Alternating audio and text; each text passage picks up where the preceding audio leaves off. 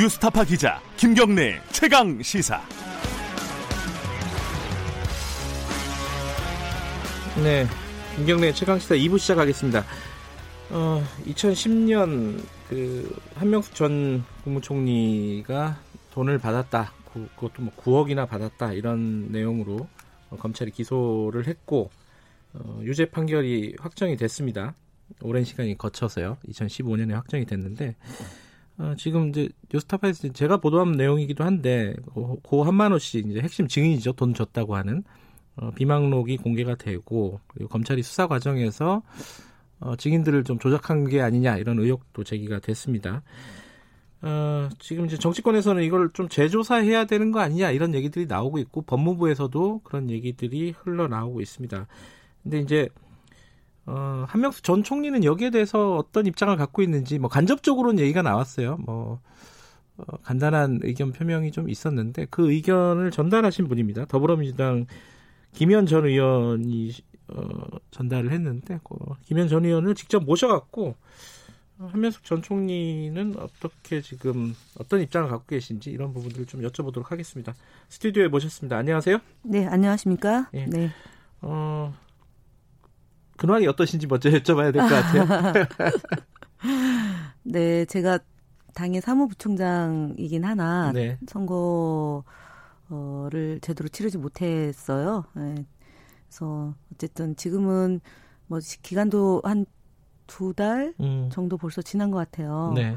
그러니까 세월이 약이라고 또 잊혀지고 또 다음을 준비하는 그런 네.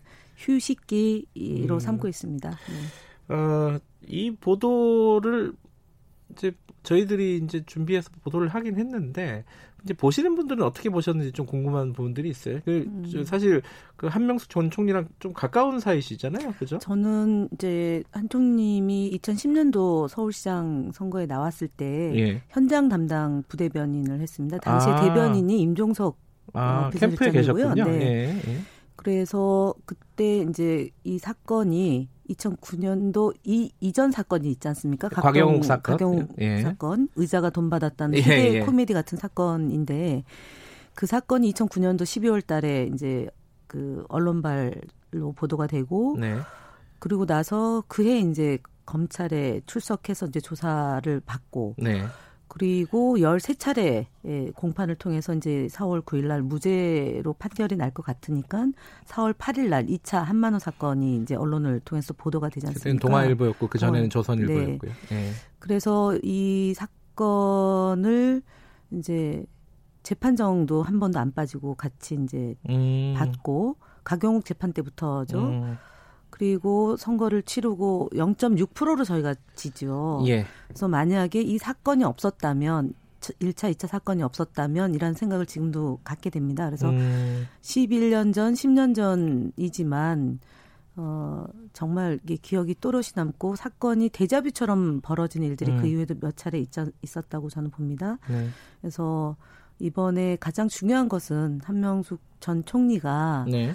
왜 이렇게 어마어마한 금액을 받아야 될 일이 있었느냐. 저는 그렇게 보지 않고, 어, 적어도 이명박 정부, 박근혜 정부의 가장 큰 정책 희생양으로 네. 한명수 전 총리로 겨냥된 것 아니냐라고 음. 봅니다. 그러니까 정치적인 사건이었다 이렇게 규정을 하시는 건데 물론 어, 여러 가지 반론들은 있습니다. 그건 조금 이따 여쭤보도록 하고요. 지금 그 한명수 전 총리님도 이걸 보, 이 보도를 보셨나요? 음, 사실은 이제 뭐 제가 안부도 예.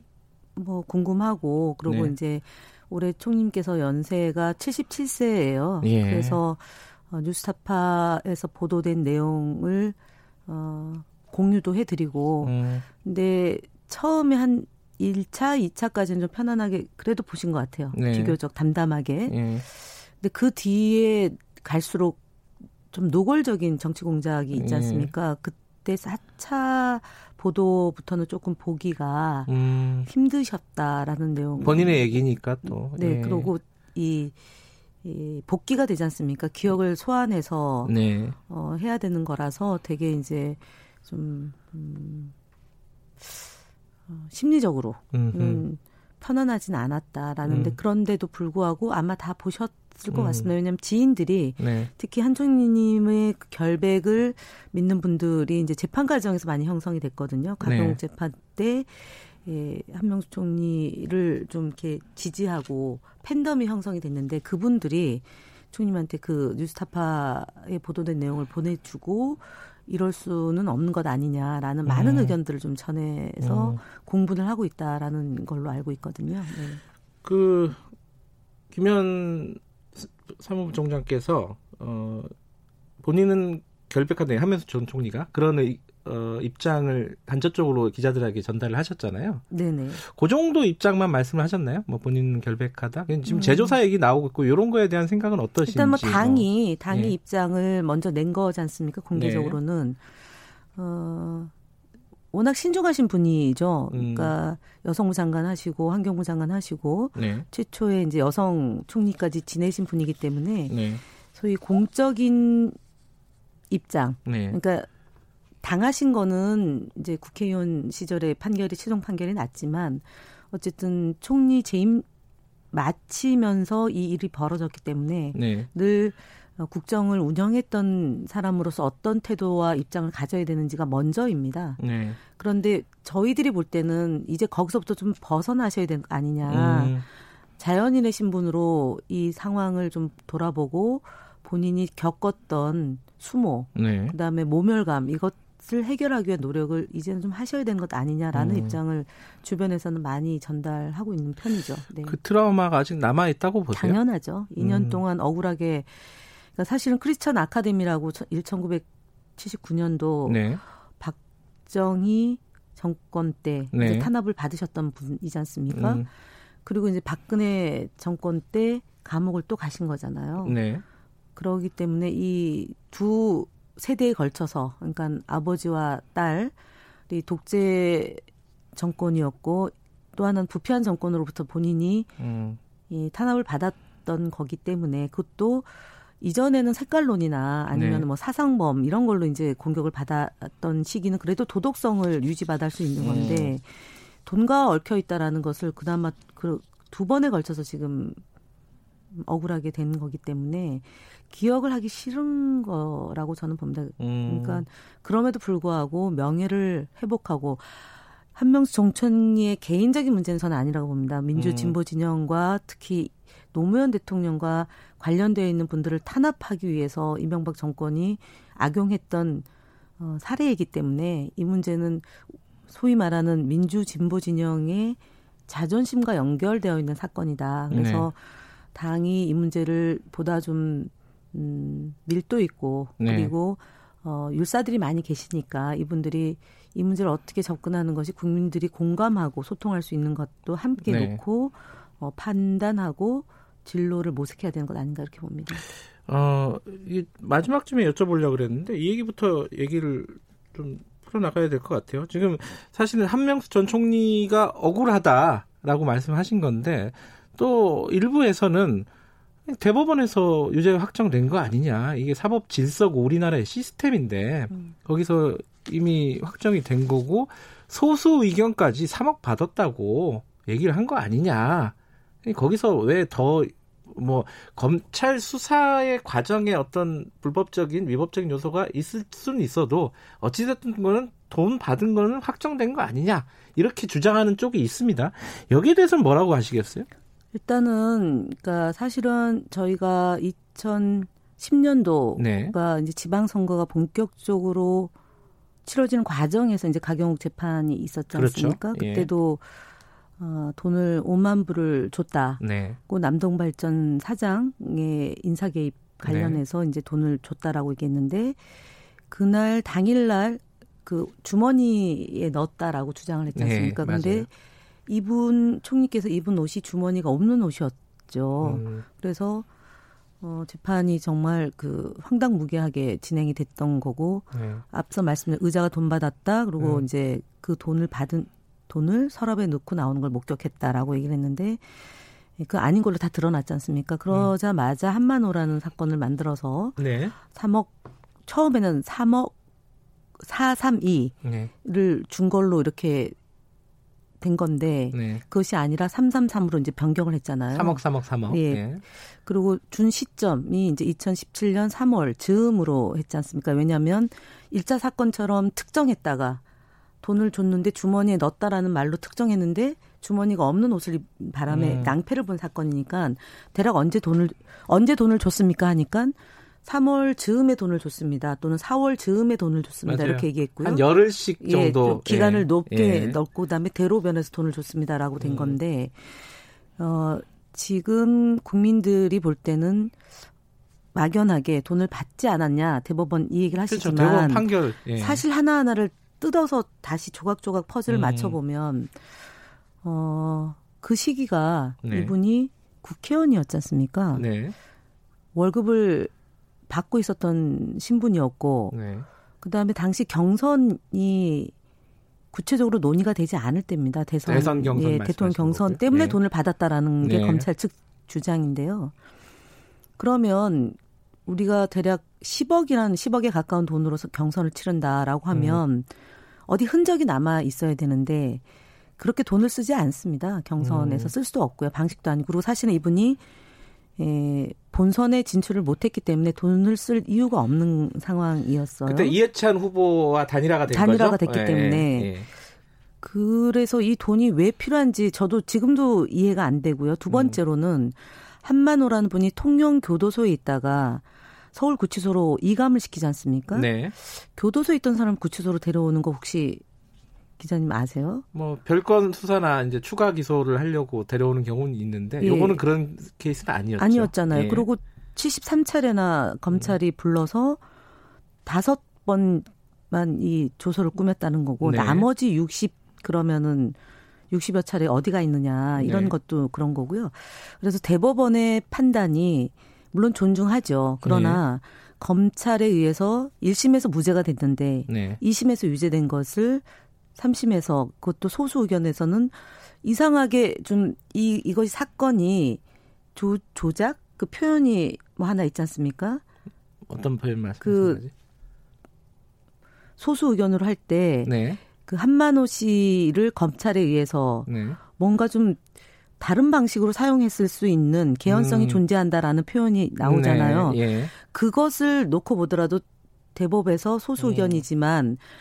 6억에 대해서는 좀 이상하다라는 거 아닙니까? 그렇죠. 네. 예. 그리고 3억은 수표 중에 일부이고 또 제3자 네. 또 다시 동장하는 것이 있는데 결국 검찰의 2심이 왜 검 그러니까 검찰의 2심이 판사의 판결이 검찰 구형보다 더 높게 나온 이상한 결론에 음.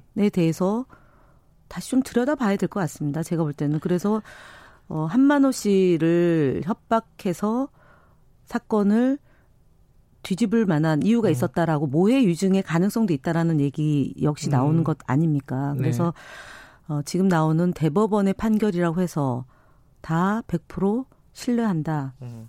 볼수 없다라고 저는 봅니다. 어, 지금 이제 약간 나눠서 생각할 수 있을 것 같은데 검찰의 수사 과정에 대한 문제점이 있을 것이고 또 판, 판결 1심, 2심, 3심 진행이 되면서 사법부의 판단에 대한 문제가 있을 건데 어, 사법부의 판단에 대한 문제는 이미 이제 3심, 그러니까 대법원에서 재판 거래 정황은 이제 문건을 통해서 나온 바는 있어요. 네.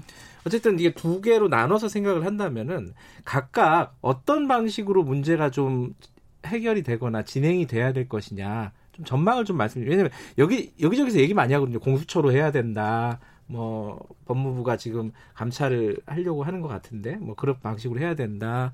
무슨 뭐 진상조사위 같은 것들을 뭐 꾸려야 된다, 뭐 여러 가지 특검으로 가야 된다는 얘기도 나오고 여러 가지가 얘기가 있는데 어떻게 보십니까? 예, 아까 제가 표현했던 것 중에 부적절하게 애쓴 흔적이 역력한 사안이다. 아, 예. 그 이제 소수 의견에 네, 나오는, 나오는 정확한 예, 워딩이, 예, 워딩이 이건데 검찰이 그랬다는 거죠. 그렇죠. 예. 그러니까 한만호에 대해서 어, 부적절한 방식으로 네. 그 333이라는 걸 맞추기 위해서 이제 사실은 1심에서는 그 돈을 준 곳에 네. 대한 현장 검증 한 결과 이것은 불가능하다라고 1심 판단은 그랬죠. 그렇게 된 예. 거잖아요. 예. 대로변에서 한만호 씨가 차종도 제대로 모르고 있었다라는 것이 파, 이렇게 파악이 된 사안이기 때문에 그렇습니다. 디테일을 다 기억하고 계시군요. 네. 예. 그래서 지금 이제 음, 저는 개인적으로 이제 음.